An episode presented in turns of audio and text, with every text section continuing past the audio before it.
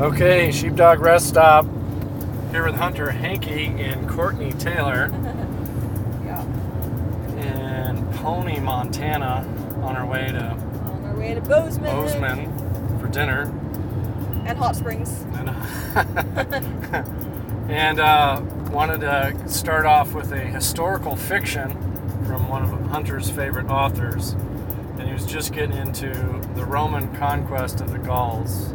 So that'd be uh, early France, around, I think around thirty-three B C or the time of Caesar. All right, take it away. So, yeah, the, it's a historical fiction. So the main character is a character named Einvar, and it starts from like when he's pretty young, and kind of like goes through his his early life and into his initiation into like the Druidic Order. Um, oh, I think you have Car saying something. You could t- turn it off. It was, oh, it's the seatbelt again? No. I was going to tell you to put Siri on mute so I didn't disrupt the group. Okay. Oh, right. And my seatbelt did it for me. Alright, music's on mute too. Sweet. I guess start again if you like. So, yeah, it follows the uh, main character's life into his initiation into the Druidic Order. Uh-huh. And a lot of the book is kind of paints a picture of like what what that order looked like at that time of, you know, among the Celtic peoples, which is beyond Gaul. Um, which would be like geographically France right now, but the Celtic people were, you know, all, all up into Britain and Ireland even, and they're all like, you know, have different cultural, um, different practices, but they all see themselves as like one people, though they may be different tribes, mm-hmm. and certainly different from the Romans. They, they they are different than we are. Right. So there was a clear distinction between their in-group and the outgrowth of Rome. Yes. Yeah. So another um, main character of the book, which is actually a, a historical figure, his name was Vercingetorix, and he was at the time he was the chief of one of the Gallic tribes, arguably one of the strongest, and. Um, He and the main character Einvar, like, they are both initiated into manhood together, like in the same ceremony, and so they just like form this friendship over time, even though they're from separate uh, tribes. Um, so they have this like connection and this really strong friendship, but it progresses that, you know, Roman influence is becoming more and more of a thing in Gaul. And it kind of starts with just traders, you know, and at first everyone's like, oh, great, it's like, you know, Mediterranean wine and olive oil, like, the, this is great, and, you know, a lot of tribes just really buddy up with these Roman traders, and they, they move into the tribes, you know, and live there, and they're just doing their business there, but there's a real difference in, like, their, their values and their, how they conduct themselves. And I guess, like, you know, their code of ethics, like, compared to the Celtic people, um, you know, and it's the author's, you know, the author's opinion and writing style that, like, um, you know, the Celts, like, everyone has their flaws and things, but there was a certain, like, code of conduct. Mm-hmm. You know, the, the tribes would all, it was just a way of life that they were always warring against one another. But it was just kind of a given, like, reality, and everyone knew that it was necessary for um, for breeding. You know, they would take, you know, the the um, conquered tribe. They would their women would be taken, and for a time they would be, you know, kept as slaves. But they were always still. That's the funny kind of like paradox is they were still seen as free Celts, like free. a free Gallic person. And over time, they would just be married into the tribe that took them. And so it was a way to keep, like, um, keep breeding, you know, from, like, inbreeding, things like yeah. that. Keep things, like, flowing through the tribes. But they, um, yeah, they, over time in the book, they just really are seeing that, like, the Romans don't have, like, so they actually do keep slaves, like, overtly. Mm-hmm. And that's something that's really weird to all the people of Gaul, and it just progresses to the point where the, the character Vercingetorix is getting wise to Caesar and the Romans. He's like, I see what they're trying to do. They're tr- they're not, this is not just warring uh, conduct. This isn't just what we do, fighting against one another like we've been doing. They're trying to take over our entire way of life. They're trying to end our druids. They're trying to, like, end our life way, essentially. They're trying to take us over. And he's kind of like the, he's like the French William Wallace of the time. He's like, unite the clans. Like, we need to not be fighting each other because we have a common enemy over here, and they're coming, and they were. And it's just like, you know, a progression of years. Mm-hmm. Things move a lot slower back at that time, obviously. But, um, yeah, the main character is um, actually, like, ascends to, like, the chief druid of all of the tribes of Gaul. And he's, like, the one of Vercingetorix's main advisors, in, like, war advisors. So it actually goes through historical battles that actually took place, and um, like different sieges of different uh, places they were holding, and um, yeah, in the end, you know, they don't make it. It was, but that's what actually happened. And um, but actually, the character Einvar and uh, a small group of his tribe actually do escape and, like, flee into the woods and are able to survive over years. But uh, yeah, there's a sequel to that called The Greener Shore, and that's like, it's actually, they they actually find, after all of that and years later, they actually migrate to Ireland, and, like, find a boat, and um, they're pretty much just trying to go as far away from Roman influence as they can. At first they end up in England, but they see square houses, like square buildings, and they're like, no, no, fuck this. Like, we gotta keep going because the Romans have already been there. Yeah. Uh. But they, yeah, they make it to Ireland, and it was not. There were still, you know, free Celts there. Uh, can you make a distinction between Celts and Gauls? Well, the Celt, yeah, that's like the the Celtic people. I guess you could trace it back to a common, you know, a common starter lineage. Whereas, like, the Gallic tribes were just, like, a, a section of those, like, yeah. just of France. So they're...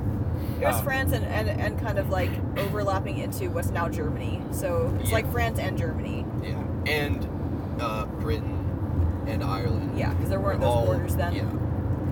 It's... I mean, in the books, they kind of... The defining factors seem to be having druids as a class yeah. in their society, which was also really interesting because... Um, They didn't, that was their job, to just provide their skills and gifts with the tribe. And they were pretty much like intellectual, the intellectuals. Um, of Dru- the Druids were the intellectuals, not the priestly class, or it's... Because, yeah, so well, they were both. You know, yeah. Yes, they, you might call them priests, but it was a different...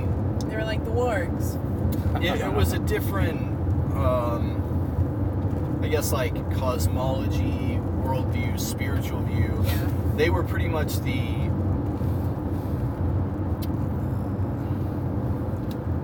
uh, there's, like, portions in the book where they're kind of the keepers of the gate between, like, the like life and death, or this world and the other world. Uh-huh. And so a shaman, it's all kind of the same idea.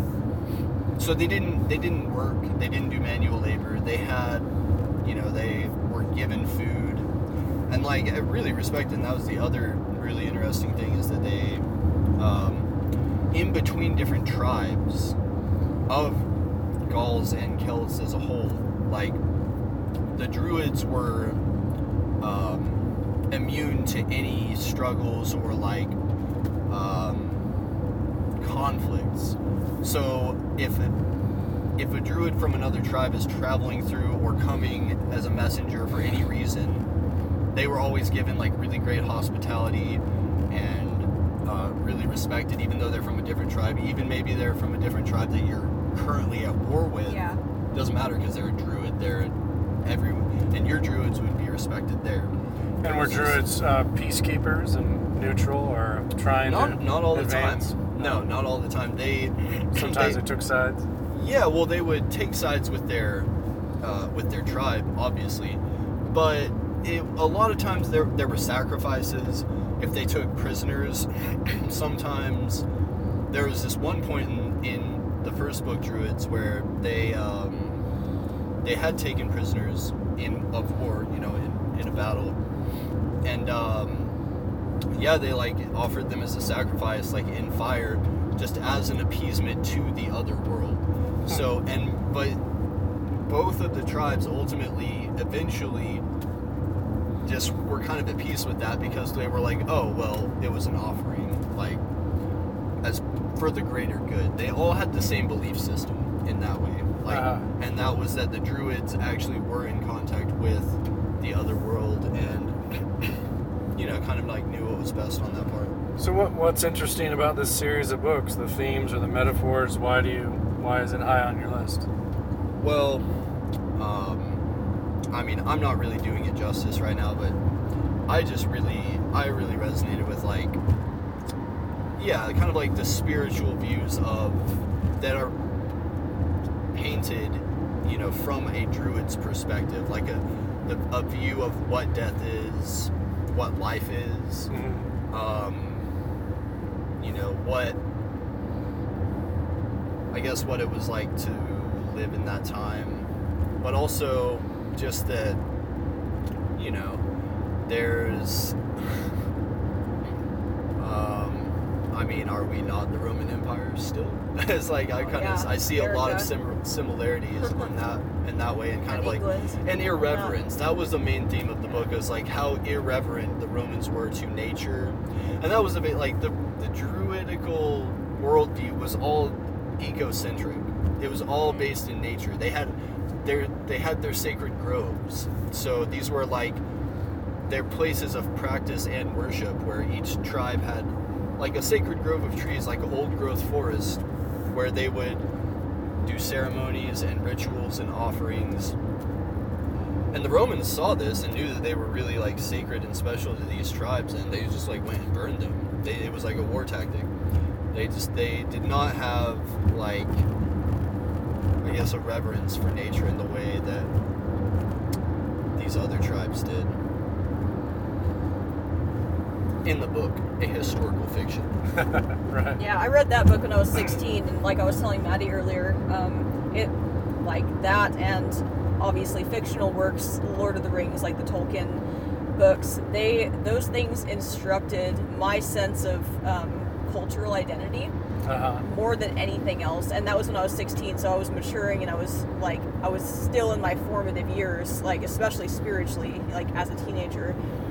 And that for me, like, I felt this, like, super strong connection with my ancestors, and it kind of, like, gave me a guiding light in life of kind of, like, how to be in the world and, like, what my value system is, like, genetically, because I feel like there is a genetic component to our values. Sure. And another thing that was just about these books, um, about kind of playing out the history of these peoples is this, uh, just basically that there are, you know, certain...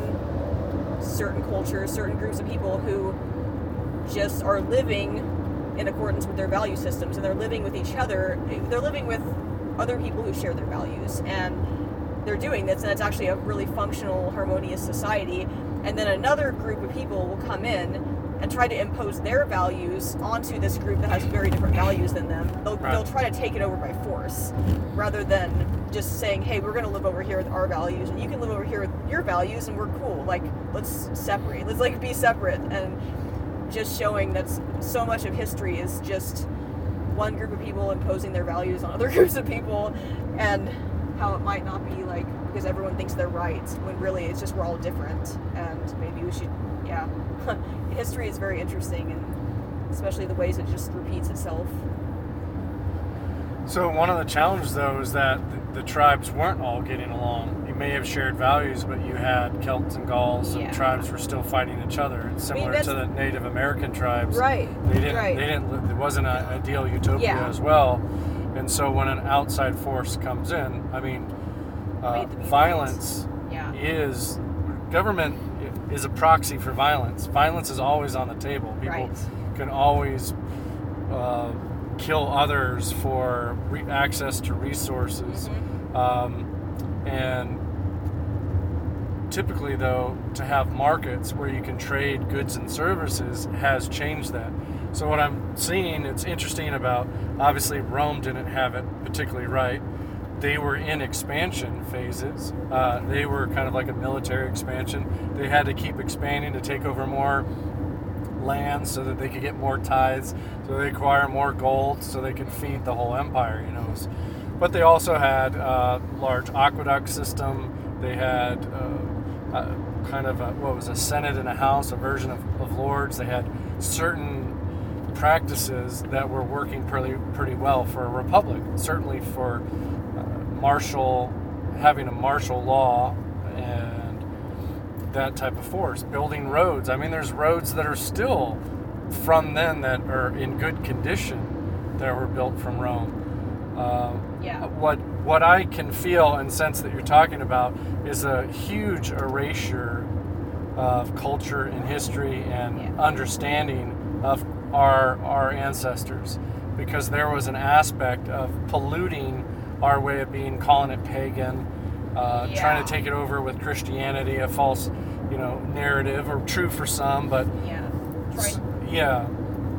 And uh, obviously, the Celts, the Germans, the Gauls, that we did better uh, inventions of how to govern. That's where truth before face or before gain became important. Tort law came through our people. Uh, don't impose costs on others, basics of natural law yeah.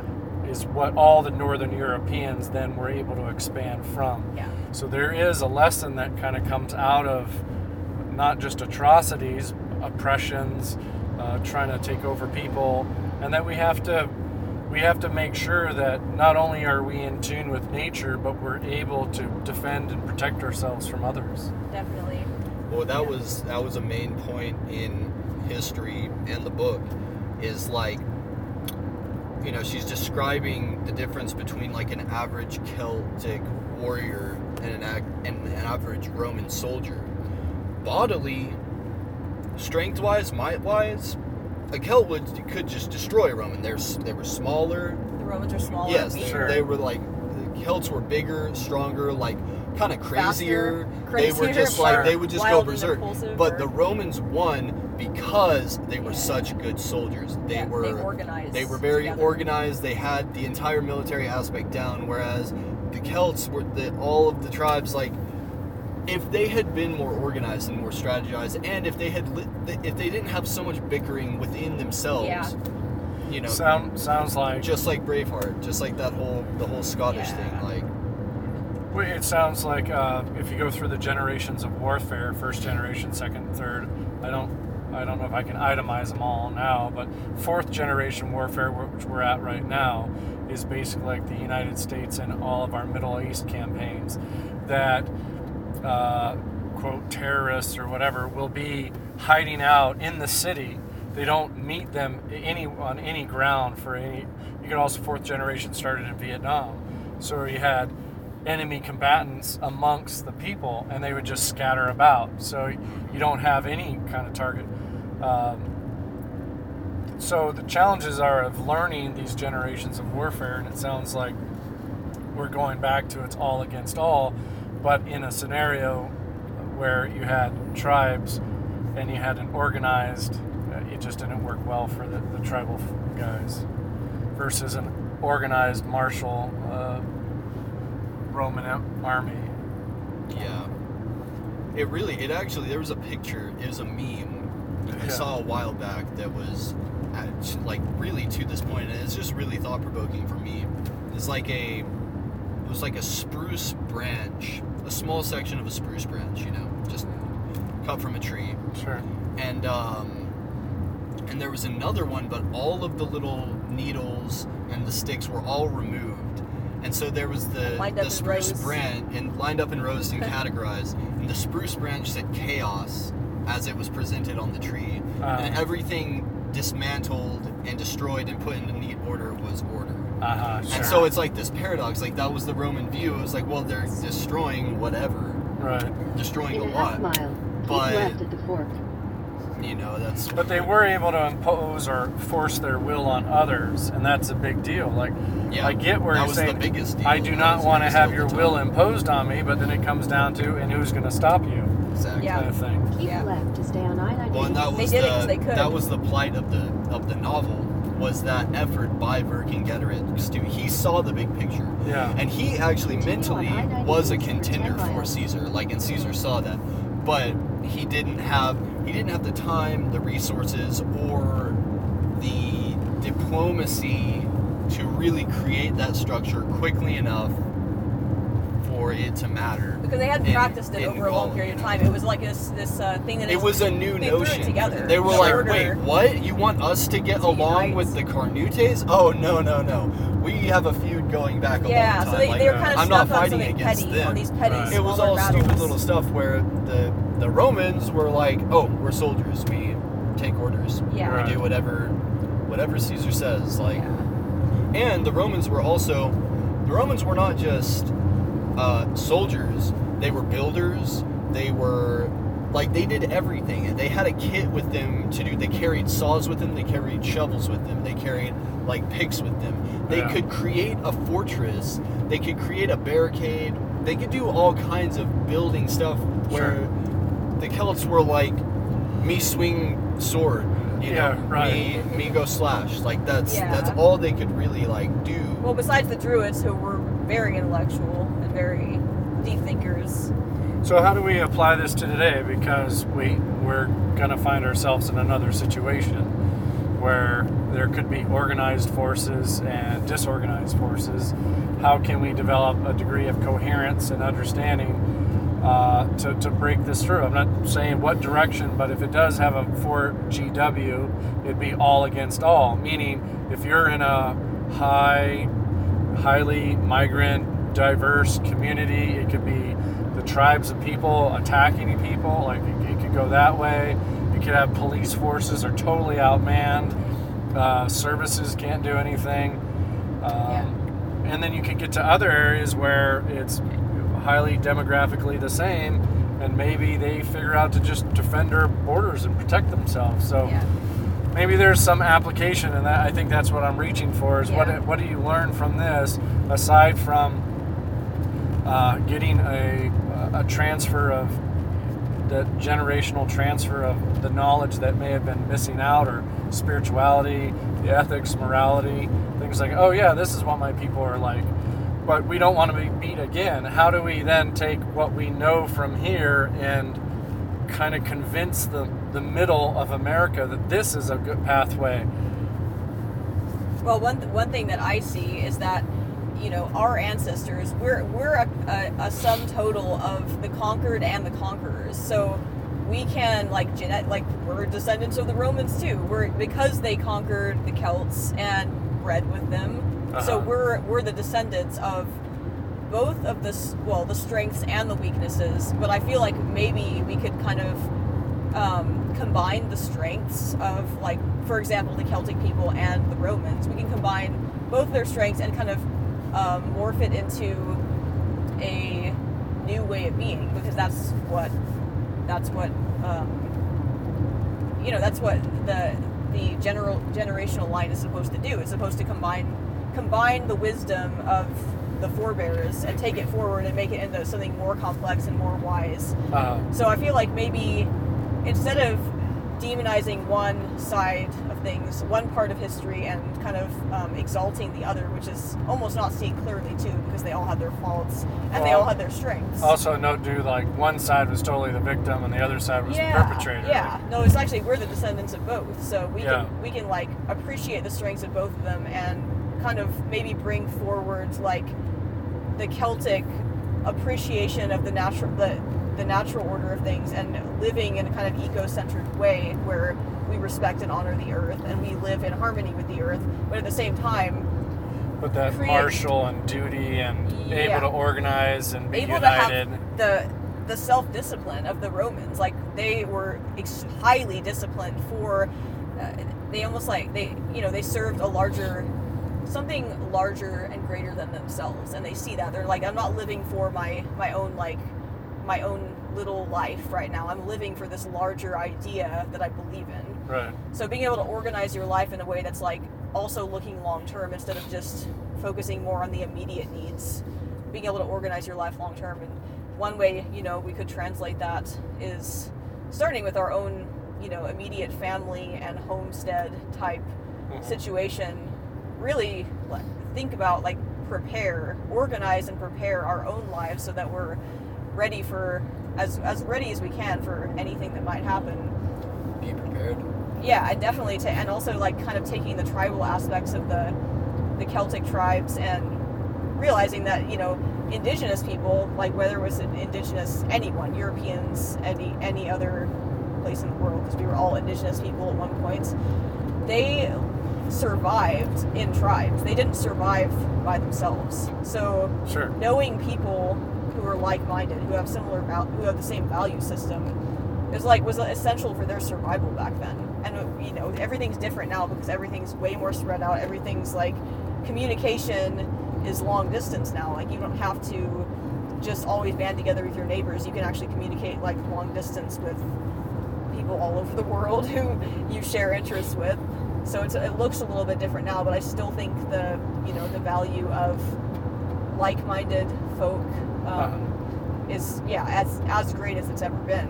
Especially if something happens and you really need support in some way, well, or they need gotta, support. You got to know your tribe and know your enemy. You yeah. Know both. Studying, yeah, studying the enemy and like find just uh, creating like functional bonds with you know.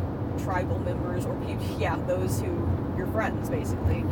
You said you had some good connection with uh, primitive skills like uh, classes or we're retreats. Getting, yeah, we're getting gatherings. Into that whole world, you know. Yeah, we've done a lot of outdoors things throughout my life, but kind of on this level of actual, you know, bushcrafting, nature immersion. It's like. There's a lot to learn. There's a lot for everyone to learn. You know, like a lot of people say that three oh nine for U S one ninety-one south. People that are really immersed in that world and know a lot of animal uh, edible plants and do a lot of hunting and fishing and whatever. Know how to process even animals, all even that. Yeah. All of that. Like, the a lot of them will tell you, you know, comparatively, like in a native system, like if you were to put like a native grade system, I might be in like second grade. In my knowledge of yeah. like an actual ability to didn't grow up to survive it. By myself, like yeah, yeah, it's uh, yeah. But the best of both worlds is that you do that, and then you do range shooting and target, and exactly. You have we learn archery and we get and we yeah, shoot sure. guns. yeah, you get good at both because both of them are available and accessible at this point, and both of them can be useful in different situations. Right. So like kind of broadening and making our skills more well-rounded and utilizing. Modern and primitive methods. Yeah, that sounds good. I think there's a challenge with, you know, middle America being fat and, and uh, gluttonous and Definitely. Highly consumptive. They're Definitely. Not ready for anything. They're not ready for anything. Yeah, yeah. They don't know the, the plants that are in their lawn. They just call them weeds. They call them weeds and they, they spray poison on them. Right. They've convinced the people that the medicine are the weeds and that yeah. they need to be poisoned. Yeah, exactly. So they're they're completely just wasting something that's be, that's freely available right there, and then instead they're just they just, just seek things that are from far off and from right. very yeah, um, right in the fork. Unreliable and possibly suspe- suspect sources. Like, yeah, their medicine right is like right. pharmaceuticals from big. Pharmaceutical companies who don't seem to have anyone's best interest in mind except their own. All right, well, let's pause this for a second. Yeah, so we can drive. Cool. So I think one of the things we should catch up on is um, just a brief background so that people know what your field of skill and s- skill sets are. Courtney, you want to tell people a little bit about who you are, where yeah, you come from? Sure. Um, yeah, sure. What you're good at? I'm Courtney. I have a really kind of um, unconventional background. I was homeschooled as a kid. Um, my family was really unconventional. I was raised to um, really pursue my interests rather than being plugged into a formulaic school system. So that's kind of, I've been kind of going in unconventional directions just throughout my life. Um, and for the past, let's see, how many years, twenty nineteen, probably, wow, the past like almost twenty years, um, I'm thirty-eight right now, or almost thirty-eight, I've been really interested in like self-sufficient, natural lifestyle.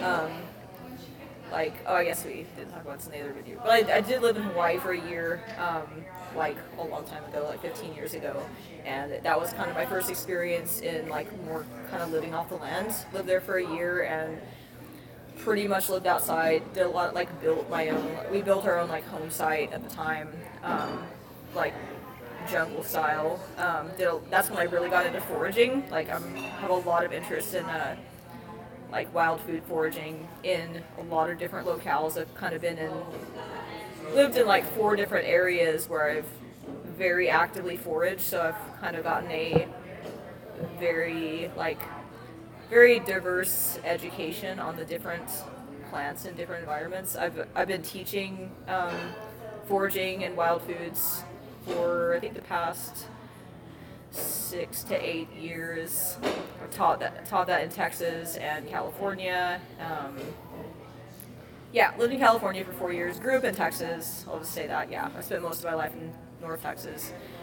We just spent four years in California. Just moved last year, and we've been.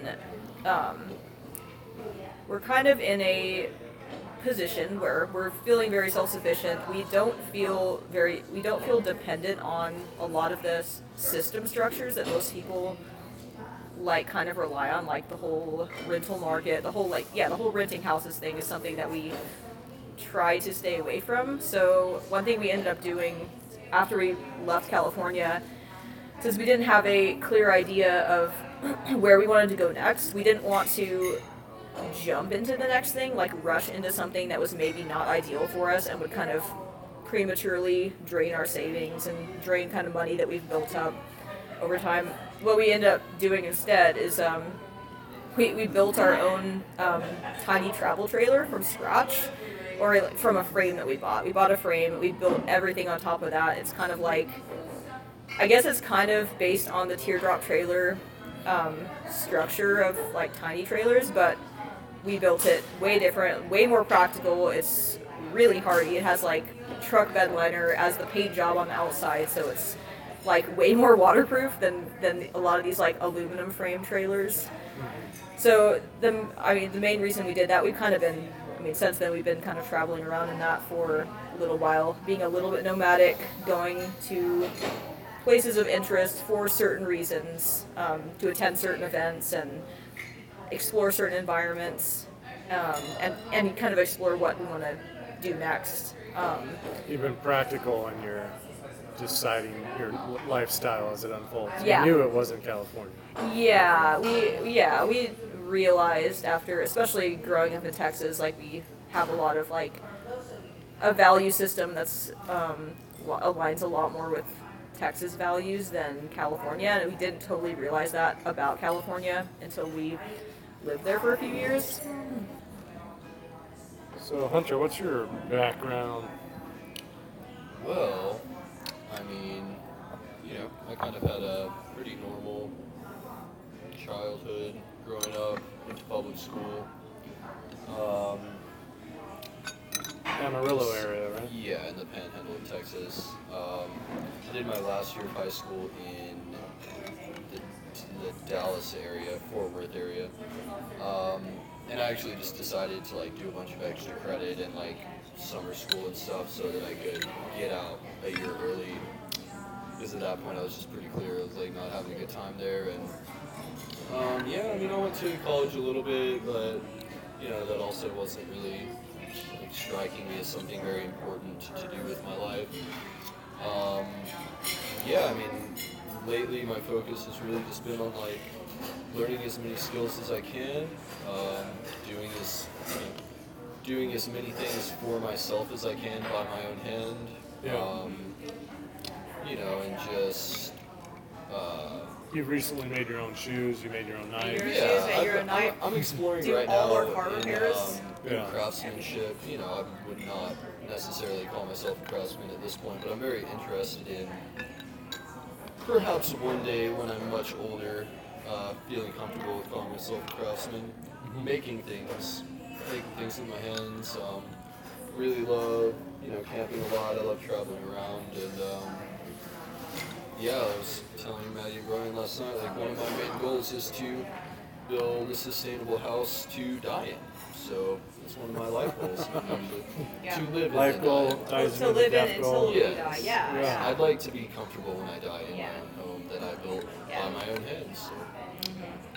Long-term goal. See, that's a long. If you have a goal that includes your own death, then yeah. you got the, the ultimate long-term yeah, goal. Yeah. And to some people, that might sound like a morbid thing, like including your death in your goal. But most people don't even think about their death. They don't think about how they want to die. And that's a little bit like maybe like putting on some blinders, like it, like denying the inevitable in a way, like or just pushing it out of their thoughts until it's right in front of their face and they have to like deal with it real quick. Well, I've had a number of pretty gnarly near-death experiences, so wow. it's like... So you've already been faced I, with that. Yeah, something I do. So a peaceful about. death at home is way, way better. For. That's my goal. yeah. Yeah, Hunter has a, like, a very mechanical, very, like, methodical mind. He can learn stuff super quick. Like, he's been doing all of our car repairs since we first got this car. He just like fixed it up like in a huge way, did all these super deep repairs that would be really expensive if you had someone do them, like, you know, the two thousand dollars repairs, like sure. the super deep probably engine repairs. Around ten thousand dollars. We probably saved about ten thousand dollars by and, him and doing... get another one hundred thousand of miles out of life or more. Yeah, exactly. It's prolonging the life yeah, of the car. Yeah, I want to take it car. to at least like at least three hundred thousand miles before I call it dead. Like so, one of the things that I like about you two as a couple, one is being very complementary in your outlook in life and skill set. You like you can complement each other. Um, what I'd like you to share with the audience is kind of a bit of moving forward of what you're going to build together, um, but also if you could give some advice for maybe younger couples that are going to go out on their own. Maybe they're going to build their own travel trailer. Um, things like that. What are what are some just good advice, sage advice of being in the field and actually doing it? Would you encourage them to figure out? Right. I would say travel early. That's what I'm learning right now. Is you know, I didn't really start like traveling till I was like twenty-four, and I feel like I was late to that game. You know, it's like I've seen so much of you know. the Western U S in the past few years, and it really uh, helps to inform you of, you know, what's actually out there. Definitely. Kind of get stuck. Stuck in your job and your rental and your place, and that's your life, and that's where you live. It's like... What, yeah. what do you think they need? Some might be scared, like, whoa, I'm, I'm going to need ten grand for that. Or well, like need... everyone in his hometown he grew up with. They're I all drove, afraid to leave. Yeah. We drove from Texas to California with, like, with no money, basically, bucks like two hundred bucks, and it just wow. and we out. made it. We made yeah. it. And then yeah, we once we got there, amassed way more than opportunities unfolded. Yeah, um, we just had to rough it for a bit. You know, you have to kind of have faith and not do anything stupid. Yeah. You know, I, I think if everything that we did and where we went was calculated yeah. Calcul- risks yeah. Yeah. for sure. Exactly. But you have, you know, that's life. You gotta, gotta take, take risks, risks to like get ahead. And also, realizing that that. Things are generally like way more scary in your head than they actually are when you go out and do them. Like there's this big, you build this thing up because it's unfamiliar, because you've never done this certain thing. You kind of build it up into being this like, uh, like hurdle that you can't jump across. But it actually is a really simple thing that if you do one step at a time and put one foot in front of the other, it's actually not a big deal. It's just like you know, other places, if you travel, like other places are, you know, marginally different than wherever you are right now. And there's going to be a lot of differences, but you're going to operate the same there. It's not really a scary thing. It just seems scary to the mind that's um, that's not used to that, or that's kind of stuck in that. But I think getting yourself out of ruts, I think that's a really good thing. And I totally agree with what Hunter said about traveling when you're young. I actually did do that because kind of like my homeschooling, like upbringing, sort of afforded me more opportunities to travel. Like I did a lot of, I mean, I did a lot of solo trips to different parts of the country for various gatherings and to visit um, various friends before most most uh, young people would have graduated high school. So I did a lot of that. Has that sharpened your skills? You've done these uh, gatherings. Um. Sharpened what? They weren't really. They, I mean, they weren't really. Um, I don't know if they're music festivals or they're the primitive they were, skills. Or... I mean, some of them were kind of like groups of like other homeschoolers where we would meet like in the woods and we'd share skills. Like, oh, right. And it was like a wide range of skills. It wasn't, you know, it wasn't necessarily earth skills, but it was just like anything that these people. It was very like a collaborative type type um, gatherings, and th- those were actually really formative for me and really kind of inspired what I've done since then. And having that, those early initial travel experiences, like definitely gave me a taste for traveling. And that was in the early days of the internet too, where I was making a lot of connections online um, for people, like people all across the country, like developing friendships and then going and actually visiting them in person. I spent like three weeks in New York City when I was eighteen. Um, And this all came mainly from homeschool? Yeah, as homeschooling, the ne- like homeschool network. networking. Yeah, okay. Right. It's like meeting other homeschoolers who also kind of lived in sort of unique ways.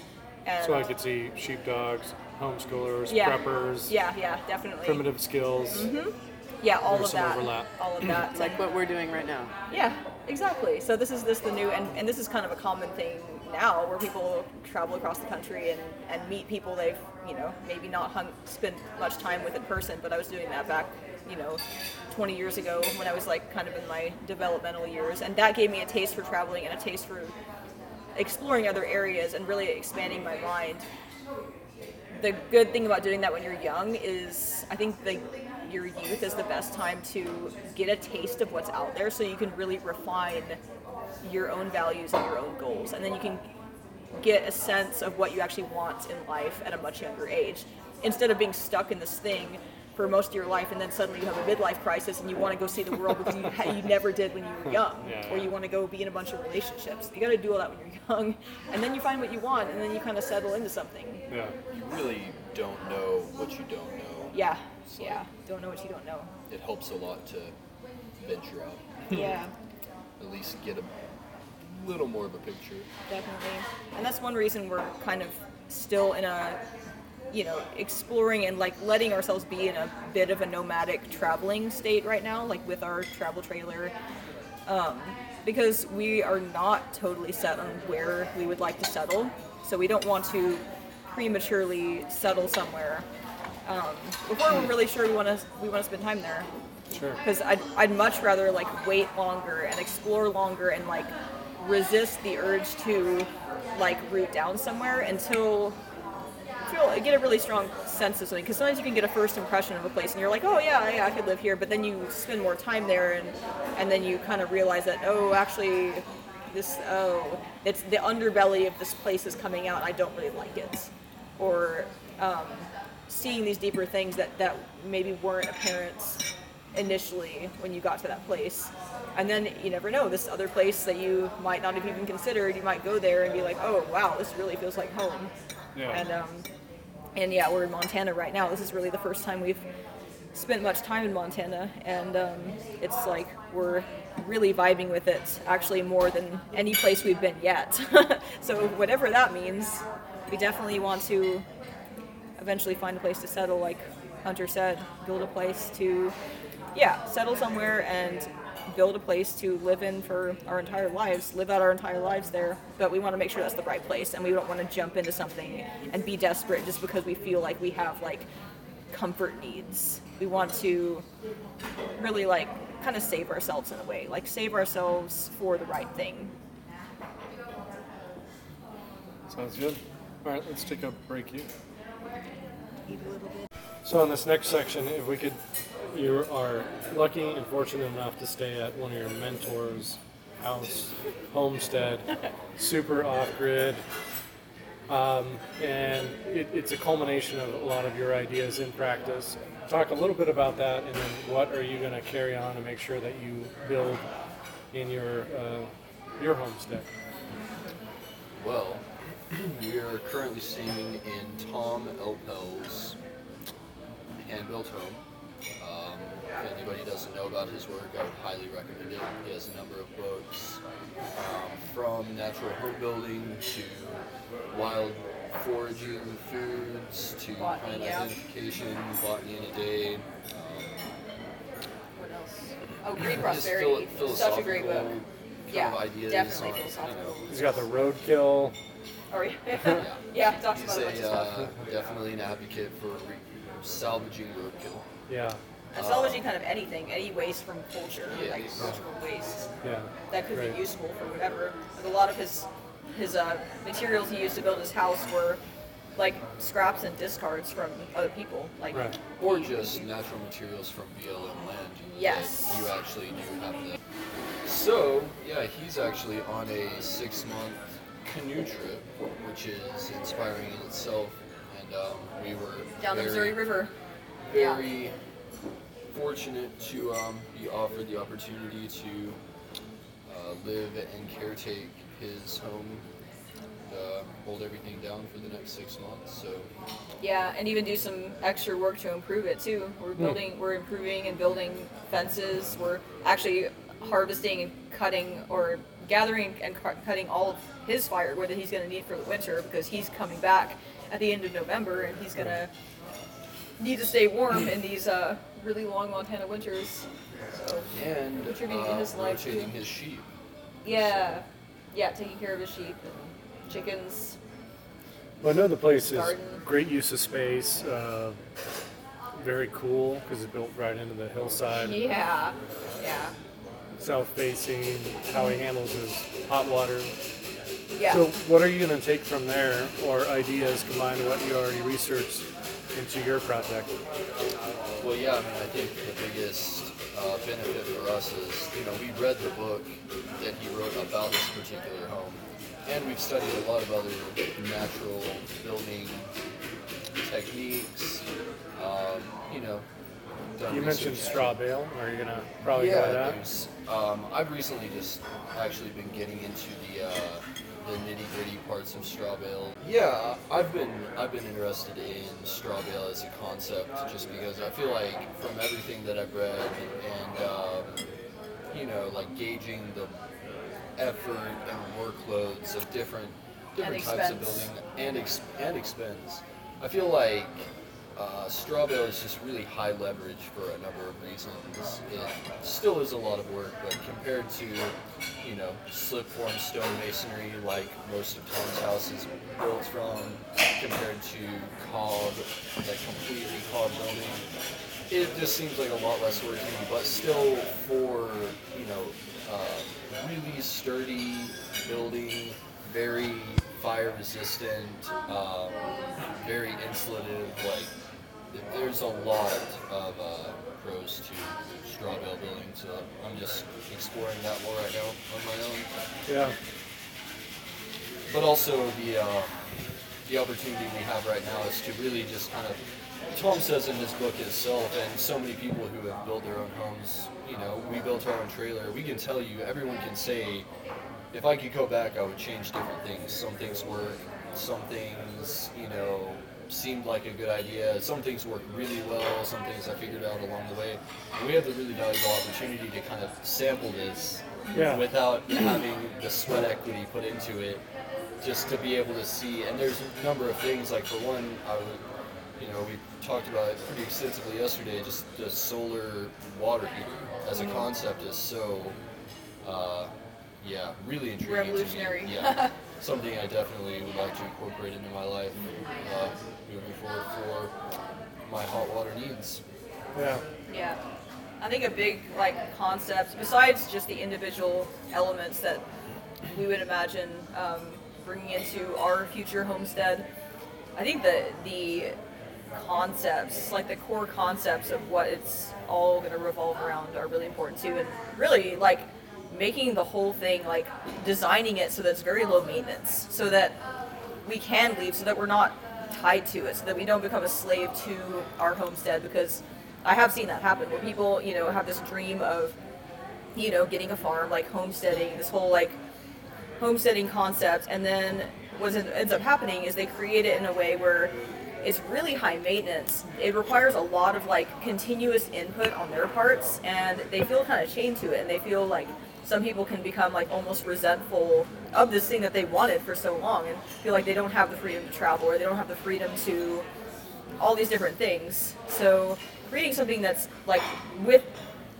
all of our design plans, um, having like a permaculture style, because permaculture is like a way of landscaping, a way of growing food that it's almost like you set it up so that it will sustain itself in the long term, so that it requires minimal inputs on your part and ends up like feeding back into itself repeatedly. Like it's a closed loop where it feeds itself, and you just kind of almost watch it happen after a while. It requires inputs at first, but you put in those initial inputs, and then you kind of just step back and watch it do its thing.